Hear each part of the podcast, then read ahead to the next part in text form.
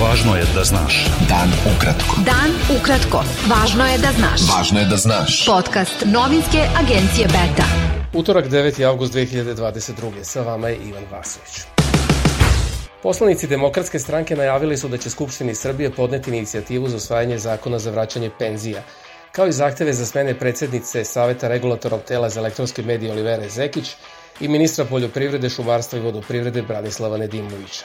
Predsednik DS i podpredsednik parlamenta Zoran Lutovac rekao je novinarima u Skupštini da će inicijativa o zakonu za vraćanje penzija biti gotova u prvoj polovini septembra, kada će i predati, kao i da na njoj rade stručnjaci sa univerziteta zajedno sa predstavnicima civilnog sektora. Stranka Slobode i pravde podržala je nezadovoljne poljoprivrednike koji protestuju na nekoliko mesta u Srbiji i zatražila od nadležnog ministarstva da ispuni njihove zahteve, jer je, kako je istaknuto, aktuelna vlast nebrigom poljoprivrednike dovela do ruba propasti.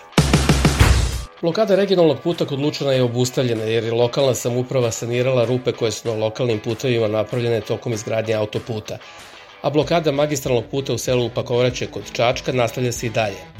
Prema rečima meštana sela Lisice i Negrišori, blokada regionalnog puta Čačak-Lučani je prekinuta jer su ispunjeni zahtevi za asfaltiranjem rupa na lokalnim putevima, a počeli su i radovi na sanaciji makadamskog puta od kilometar i po koji prolazi kroz njihova sela.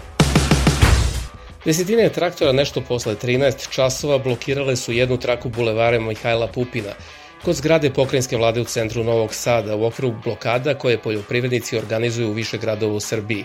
Kako su kazali, uspeli su da se probiju do centra grada uprkos pokušajima policije da ih zaustavi.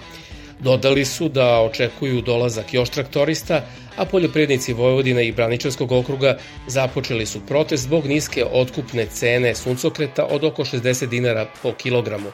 Oni traže da uljare isplate oko 90 dinara po kilogramu i najavljuju radikalnije mere ako im se ne ispune zahtevi.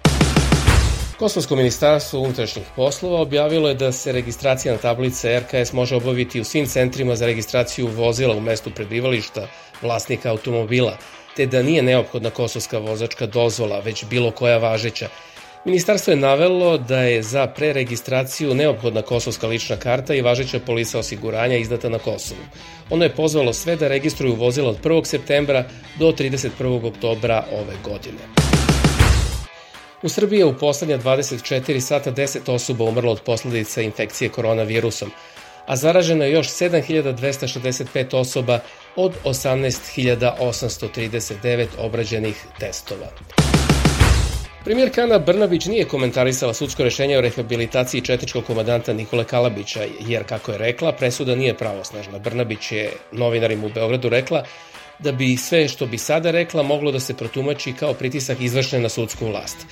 Koalicija nevladinih organizacija Građanska Vojvodina saopštila je da rehabilitacija Kalabića predstavlja još jedan dokaz da su Srbija i Vojvodina izloženi, kako navode, nacionalističko-šovinističkoj okupaciji koja traje decenijama i ugrožava i Srbiju i zemlje u susedstvu.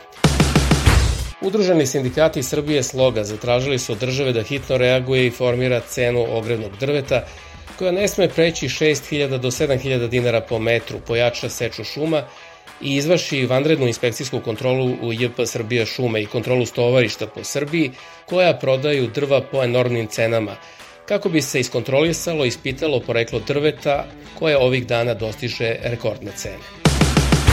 Premijer Kosova Albin Kurti sastao se sa ambasadorima zemalja Kvinte i sa šefom Kancelarije Europske unije sa kojima je razgovarao o aktuelnoj situaciji na Kosovu i regionu, kao i o sporazumu o primjeni energetske mape puta. Sporazum omogućava plaćanje energije potrošačima u opštinama na severu Kosova, kao i sprovođenje sporazuma sa Europskom mrežom operatera za transport električne energije. Beta. Dan ukratko. Budi u toku. Ministarka spoljnih poslova BiH Bisera Turković uputila je demarš Ministarstvu spoljnih poslova Izraela i ambasadi ove države u Tirani pod stavova Izraela o izbornom zakonu Bosne i Hercegovine. Turković je zatražila pojašnjenje stavova i svrhe dokumenta koji je objavila ambasada Izrela u Tirani, koja je zadužena i za područje Bosne i Hercegovine. Ambasada Izrela u Tirani pozdravila je nedavne akcije institucija Bosne i Hercegovine s ciljem zaštite jevrejske zajednice i njenog položaja u toj zemlji, a u istom saopštenju istakla je da su spremnost i predlozi hrvatske strane o promenama u izbornom zakonu dobrodošli. Zamenik ministarke spoljnih poslova Bosne i Hercegovine Josip Brkić obavestio izraelskog ambasadora u Tirani Novu Gala Gendlera da Demaš, koji je danas šefica diplomatije BiH Bisera Turković, uputila Ministarstvu spoljnih poslova Izraela pod ostava te zemlje o izbornom zakonu Bosne i Hercegovine nije zvaničan stav države, već jedne političke stranke. Eksplozija municije izazvala je požar u ruskoj vojnoj vazduhoplovnoj bazi na okupiranom Krimu, ali nema žrtava ili štete na stacioniranim ratnim avionima. Rusko ministarstvo odbrane je saopštilo da baza Saki nije bila granatirana. Građani Rusije odobrili bi i odluku predsednika Vladimira Putina o obustavi rata u Ukrajini, ali istovremeno i o novom napadu na Kijev. Rezultati su istraživanja javnog mnjenja koja je sprovela ruska nezavisna agencija Russian Field – Odluku predsednika Putina da pokrene novi napad na Kijev podržalo bi 60% ispitanika, ali bi istovremeno 65% odobrilo i nameru predsednika da zaustavi specijalnu operaciju i potpiše mirovni sporazum, prenosi Komersant. Politikolog Aleksej Makarkin smatra da je ta kontradikcija povezana sa nespremnošću društva da razmišlja o velikim političkim problemima. U izraelskoj vojnoj raciji u Nablusu na okupiranoj zapadnoj obali ubijena su tri palestinca, među kojima i komandir vojnog krila Fatah brigade mučenika Al-Akse. Palestinsko ministarstvo zdravlja je saopštilo da je najmanje 40 palestinaca ranjeno, a da je među njima četvoro koji su u kritičnom stanju. U Nagasakiju je odata počast žrtvama američkog nuklearnog napada na taj japanski grad 9. augusta 1945. u kojem je poginulo 74.000 ljudi. Bio to pregled vesti za 9. avgust. Sa vama je bio Ivan Vasović. Pratite nas i sutra. Prijetno. Pratite nas na portalu beta.rs i društvenim mrežama. Važno je da znaš. Dan ukratko. Podcast novinske agencije Beta.